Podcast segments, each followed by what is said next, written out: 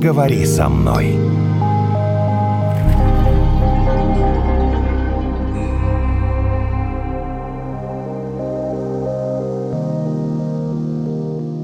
Пилить или не пилить? Наталья и Евгений с вами сегодня в подкасте «Поговори со мной. Ошибки в отношениях». Так тебя пилит, Жень, дома или нет? Или тебе честно сказать, да? Честно тебе сказать. А давай тебя так, что ты подразумеваешь под словом «пилит»? Ну вот опять тут разбросал свои вещи. Не так. Вот опять твои носки валяются. Зубную пасту не закрыл. Опять мусор не вынес. Опять не так. Собака не погулял. Нет собаки. У меня улитки. Кота не покормил. У меня только улитки. Смотри. А еще так. А где ты был вчера? А почему ты мне не позвонил? Подожди, еще вчера? Не сегодня, а вчера еще. Ну сегодня с 19 до 19:15. По-другому немного. Я тебе 3 раза звонила, а ты не отвечал. Нет. А 10 сообщений не прочитано. Ты о каких-то своих вещах сейчас рассказываешь. Вот я тебе рассказываю, что вот обычно женщины говорят. Да? У меня по-другому, я тебе говорю. Он говорит, так. У нас не наточены ножи. Мне так сложно резать. У нас ножи не наточены. А ножи-то у нас не наточены. Я не знаю, что-то у меня ничего не режется. Ножи-то у нас не наточены. А-а-а! Спокойно.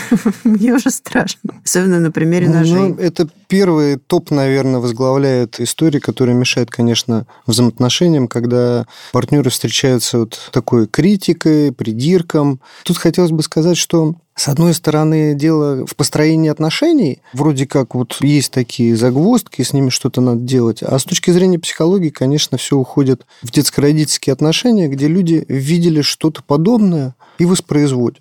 Как это происходит и почему, мы сейчас и узнаем, потому что в гостях у нас сегодня Антон Билецкий, клинический психолог. И что? То есть вы думаете, что вот так моя мама пилила папу? Не, у него всегда были наточные ножи. Это у меня не наточные никогда. Тебе так кажется. Просто он уже их стал заранее точить, чтобы она ее к нему не приставала.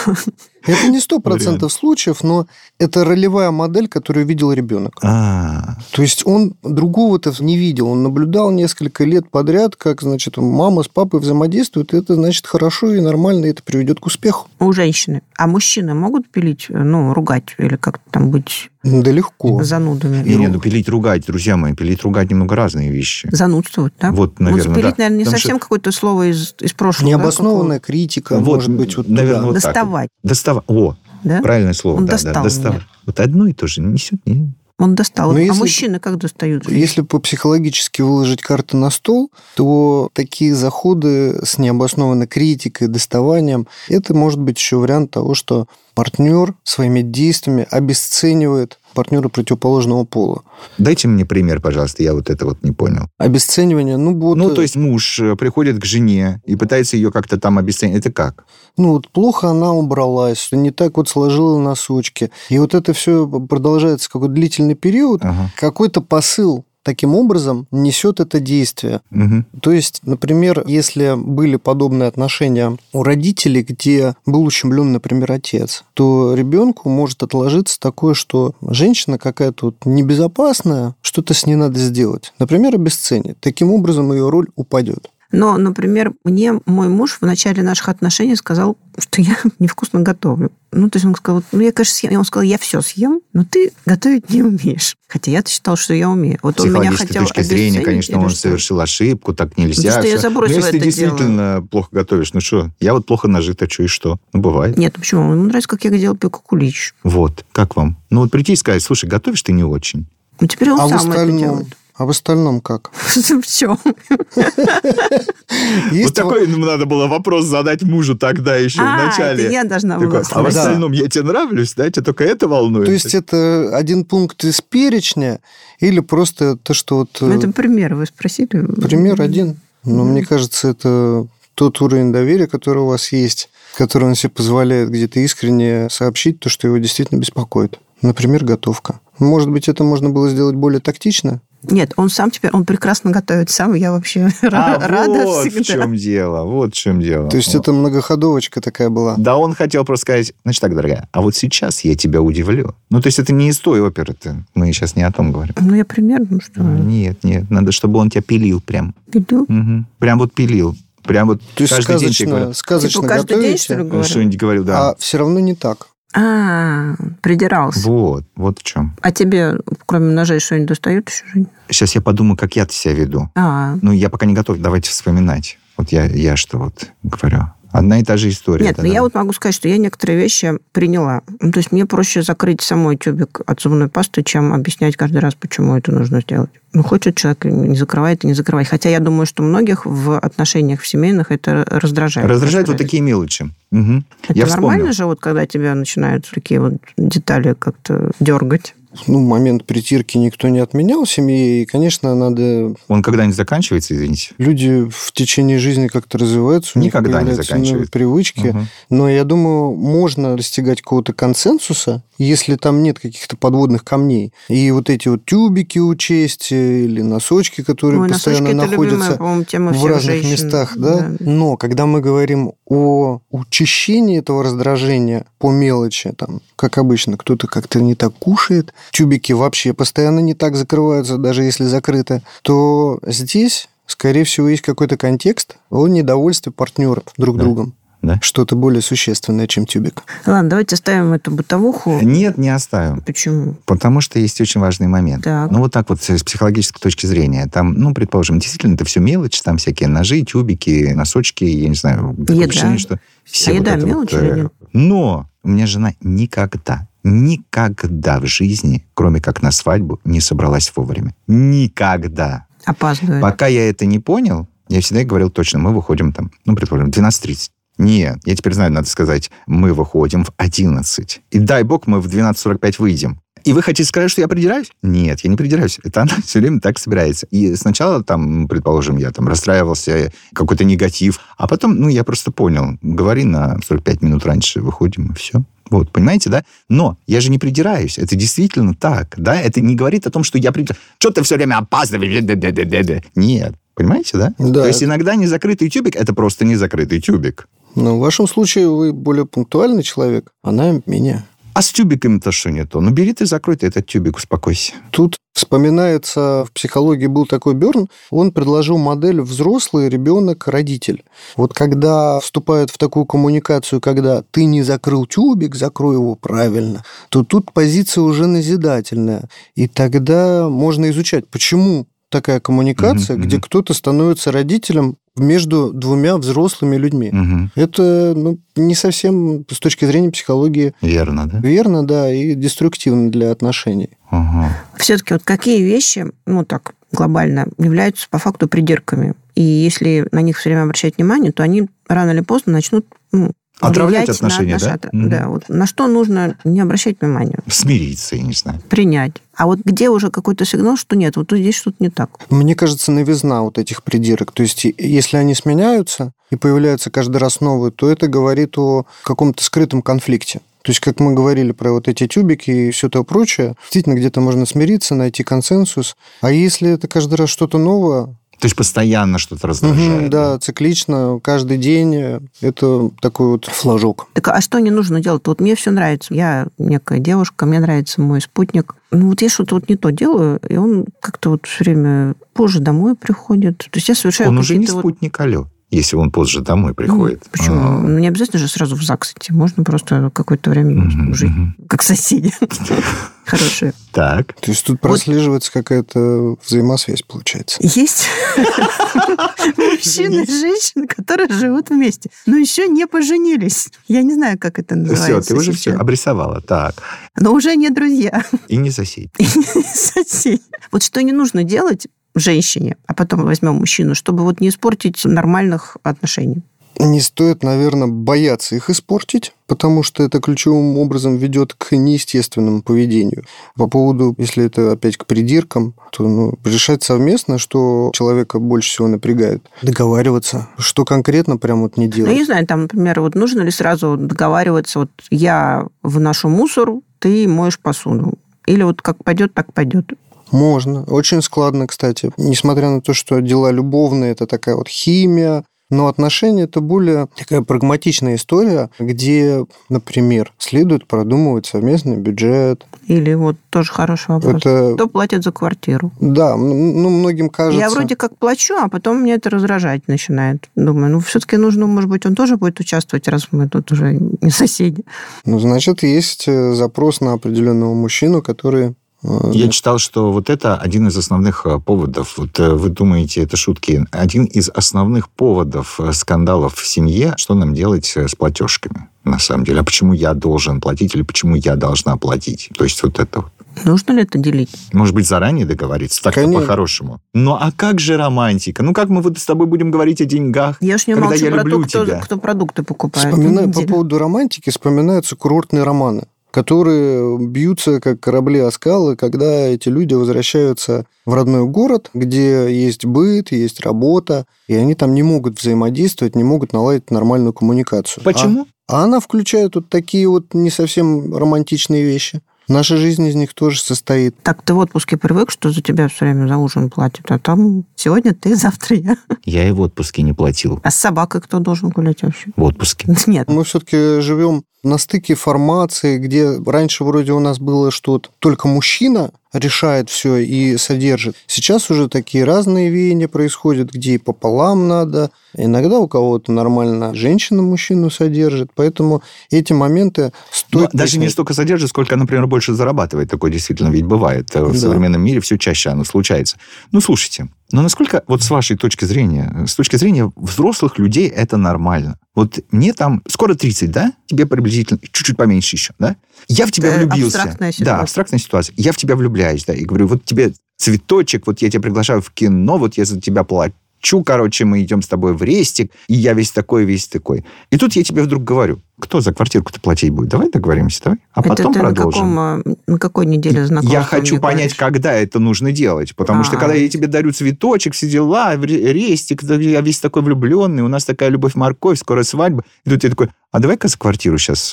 Да, когда начинается финансовый вопрос обсуждать. Ну, интересно такой заход. Бывает такое, что, в принципе, уже из первого свидания понятно, что хотят люди пополам делить. А вот таким образом покорить сердце, а потом выйти на разделенный доход, ну... Вы же мне сказали, лучше заранее, понимаете? Лучше заранее, да. Так, лучше заранее, но... Нет, просто вы описали такую ситуацию, при которой сначала одна картинка, а потом появляется, что надо поделить пополам. Потом счета пошли. А я не понял, когда бытовуха это появляется? Когда у меня гормон счастья куда-то там улетает или что? Когда я должен договариваться с 25-летней Наташей, кто будет платить за нашу квартиру? Ну, я сначала предположительно, до того, как, наверное, вы будете съезжаться с ней. Да. Да, желательно. Конечно, гормоны могут привести вас в одно место жительства раньше, чем вы договоритесь, но... Можно попытаться подумать об этом заранее. Ладно, счета поделили, мусор вынесли, собака погуляли. Там сколько, год прошел. И тут я начинаю подозревать, что кто-то есть еще. Это третий. Жесть вообще. А что год-то прошел? Чуть побольше. Ну, у всех вот по-разному. У меня 30-летняя подруга... У некоторых неделя проходит. Говорит мне, Жень, я точно знаю, что у Васи кто-то есть. Я говорю, с чего ты взяла? Я просто знаю. Верь мне. Я такой, как это же? Я просто знаю. А я знаю, что марсиане есть и что... Насколько я знаю, самая распространенная ошибка в этих случаях – это почитать телефон. А он такой дурак. Да. Ну, она, неважно, мало ли. А он такой дурак, не заблокирует телефон, идиот. У нас сейчас жизнь пропитана гаджетами. Бывает такое, что можно такие схемы сейчас придумать. Да, это ключевые проколы. Читать или не читать? Так интересно что-то. Поговорите сначала. А он, нет, у него все хорошо. Или у нее. Он скажет, ты, Наташ, ты вообще... Я устал просто. А, устал? Не будет говорить, я устал. Не будет говорить. Будет говорить Наташа. Я был вчера, но я до 3 ночи с собакой гулял. Будет говорить, да ты что, ты лучшая, ты любимая, пришла. Ты прекрасная. Я уснул на скамейке в парке, проснулся, собаки нет, пошел ее искать. Но люблю кстати, я только тебя. Кстати, у меня был такой случай. Да, я попал. Сейчас нормально. Все, что угодно будет говорить. Нет, он пошел провожать нашу общую подругу. Пришел в 10 утра, я говорю, а где ты был? Я заснул в парке на скамейке. Иногда некоторые хотят быть обманутыми. А что, никогда не спал в парке на скамейке, что ли? Подожди, ты еще молоденький. Было дело, но я был один. читать или нет сообщения. Как вот здесь, вот, как говорится, не напортачить, чтобы все не испортить. Может, и нет никого, а человек начнет раздражаться. Можно, наверное, подумать о том, что с отношениями вообще происходило в последнее время. Что там такого вот было, что могло сподвигнуть партнера куда-то двигаться налево. И что-то с этим сделать. Например, прежде чем читать. А если читать, то... Что-то вот с этим сделать. Офигительный совет. Предложите партнеру пойти к психологу совместно, ага, если есть какие-то трудности в взаимоотношениях. Ну, это он посмеется, скажет... Ну, допустим. Это то есть обозначить эту проблему, да? Это такая более общая такая. Партнеру обозначить эту проблему. Сказать, что что-то не так, да? Мне кажется, что у нас что-то не так, да? Вот или начать как-то действовать иначе. Если просто прочитать, то это может привести к скандалу, который кончится тем, что, например, партнеры расстанутся. Даже если там не прочитают что-то такое, что? Если мы говорим о том, что там что-то есть. А если там ничего нет? Тогда... Она пошла, убедилась, сказала, он у меня самый лучший, самый верный, и все. Тогда довольна. Это будет у нее, скорее всего, повторяться. Она будет постоянно сидеть в телефоне, выискивать что-то, что обязательно... Кто ищет, тот найдет, знаешь? Да. Тут речь про неуверенность какую-то в себе девушки или молодого человека, который постоянно мониторит чужие телефоны. А что еще не надо делать? Вот, ну, все-таки, я думаю, я бы не стала, наверное, читать сообщения. Ну, ты так с сомнением вот сейчас это произнесла, вот это. Нет, ну, наверное, все прошли через это, что один раз прочитали, потом думают, а зачем знать? Многие знания, многие печали. Нужно ли, не знаю, задавать все время вопросы? Где ты был? Почему ты не ответил на мой звонок? Или почему ты не ответила на мой звонок? Это как раз вот, если там ничего нет, это может восприниматься то, что пилят. Если что-то есть, то, скорее всего, будет появляться раздражение несвойственное, которое будет подтверждать, что там что-то есть. Давайте я заступлюсь за девушек. Или еще звонить каждые 5 минут, спрашивать, ты где? Это точно его добьет. Нет, вот это не надо делать, конечно. То есть это не надо? Ну, человек хирург, а ему, да, каждые 5 минут звонит. Но он тогда телефон не услышит, а если там скорее речь о том, кто там в офисе работает. В офисе. Я заступлюсь за девушек, то мы так вот. То есть все, что я перечислила, делать не надо, чтобы не испортить отношения. Не звонить, не читать. А я все равно заступлюсь. Ну, можно... Не спрашивать. Как-то это чуть-чуть стабильно. Или дозированно. Вам вот обоим не кажется, что так не должно быть, чтобы задавался вопрос, где ты был? Ну, так вот, в принципе, не должно быть, чтобы этот вопрос вообще возникал. Где ты был? Говорю, перед тем, как куда-то уйти, знаешь, дорогая, у меня сегодня кинопоказ, вот иду я на кинопоказ. Что, этот вопрос вообще у него не возникал. Где ты был? Что значит, где ты был? Нет, ну, человек просто волнуется о другом человеке не потому, что он его ревнует, а просто потому, что волнуется. Ну, а если он скрытный и не хочет все время... Я не знаю. Давай спросим у Антона. Нужно все рассказывать своей второй половине? Ну, когда формируются отношения, например, в начале... или там уже они какие-то продолжительные, типа года, и человек скрытный, то вот это как раз ненормально. Когда непонятно, чем он занимается, где он проводит время, когда он с кем-то постоянно переписывается. Вот на это стоит обратить внимание. Это точно не входит в понятие норму здоровых взаимоотношений. Угу. А если он просто, у него работа такая, он там все какая? 10 чатов, и нужно все время отвечать. Угу. Тогда ему, наверное, не составит труда сказать об этом, что есть такие чаты. То есть все-таки придется задать вопрос, чтобы как-то... Почему бы и нет, если это не 100-й раз подряд. Тебе такие вопросы задают? Или какие, ты все сам рассказываешь, что ты там с кем-то там переписываешься все время в телефоне? Да я как-то ни с кем и не переписываюсь. Ну, там прям вот, чтобы я все время в телефоне. Но я там все время какие-то телеграм-каналы идиот дурацкие читаю. Но это мне не составляет труда читать вслух. Но там такой бред обычно, что никто не хочет меня слушать. Я бы, может, вслух бы почитал. Никто не хочет меня слушать. Есть, знаешь, какой важный момент? Ты хочешь проверить Антона. Он тебе говорит, что он тебя любит. А ты ему отвечаешь взаимностью. А ты создаешь анкету фейковую. Туда фото нашей Марии, красотки, да, лепишь. И начинаешь с ним знакомиться. А он берет или такой, ну, давай, Машка, ладно, сейчас. То есть или говорит, ты его нет, извини. Проверяешь.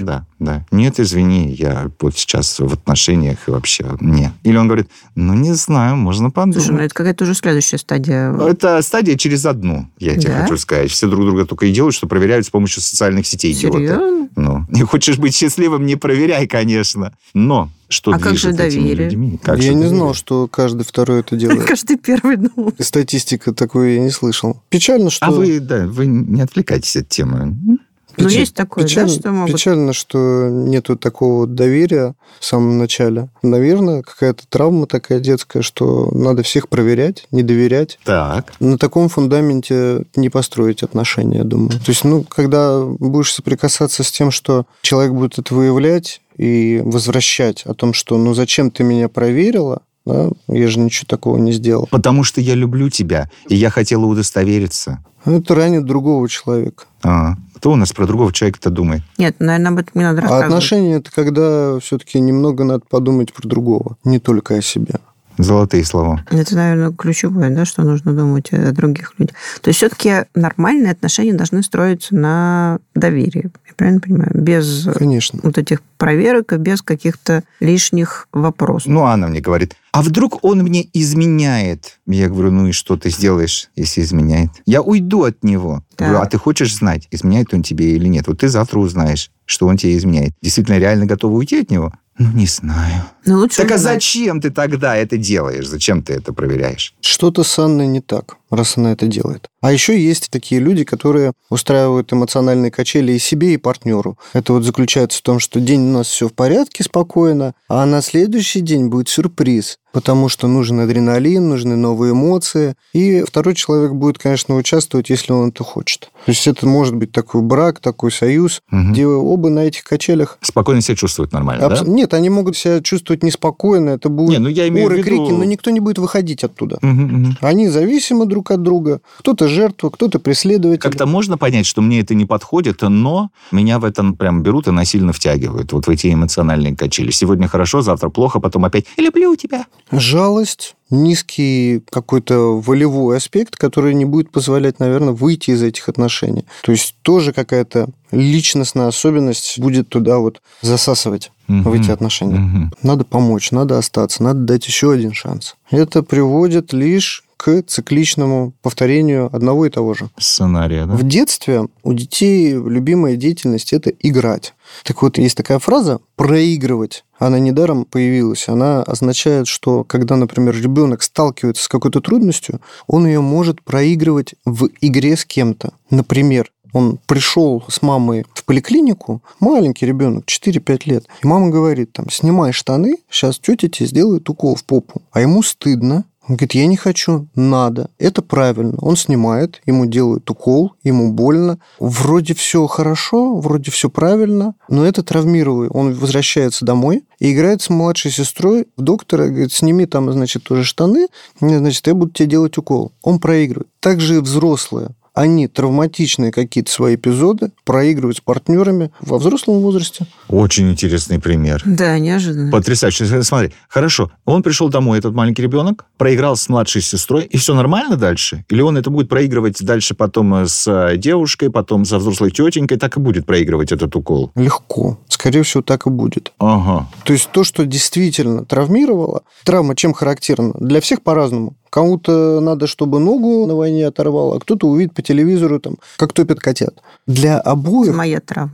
Для обоих. Это будет психологическая травма, и она будет работать одинаково. Поэтому, если в детстве произошел такой эпизод, и он запечатлелся в памяти, то что-то будет подобное происходить. Это была история про неочевидные двусмысленные посылы родителя противоположного пола. То есть, делая это стыдно, но это хорошо, и при этом это больно. Ага. То есть, он вообще не понимает, ребенок, что это такое с ним происходит. И там будет проигрывание вот такого, да, сценария. Я же все-таки пытаюсь понять, я все про соседей, про мужчин и женщин. Вот этот период, который нам Евгений описывал в начале, когда там букет, конфеты и прочее. Вот как все не испортить-то? Как вот это вот первый свой год сохранить подольше-то? Чтобы потом не говорить, а вот помнишь, как мы познакомились, а теперь что? Естественно, себя вести. Это 100%. Я понимаю, что это может звучать неким образом размыто, но каждый понимает, когда он себя ведет естественно. Делает поступки, которые он в обычной жизни не совершает. Например, вот, Евгений, как вы сказали, да, там, плачу за все, вот цветы, вот там дорогущие конфеты. А человек может быть скуп, в принципе, да, там, он каждую копеечку считает, а тут вот такое происходит. То он сам это, на самом деле, может осознать, что он ведет себя не так, как... Дает лишнее ожидание. Это ни к чему хорошему не приведет. Да, поэтому будьте настоящими, будьте естественными. Сложится, если дано сложится, если вы подходите друг к другу. А когда вы неестественно себя ведете, то и коммуникация происходит с каким-то образом. Можно я тогда сделаю такой вывод? Если вам это нужно, то это сложится. Если вы будете вести себя нормально, естественно, без вот этой вот пыли в глаза. Да. Антон Билецкий, клинический психолог, был сегодня в гостях подкаста «Поговори со мной». С вами были Наталья и Евгений.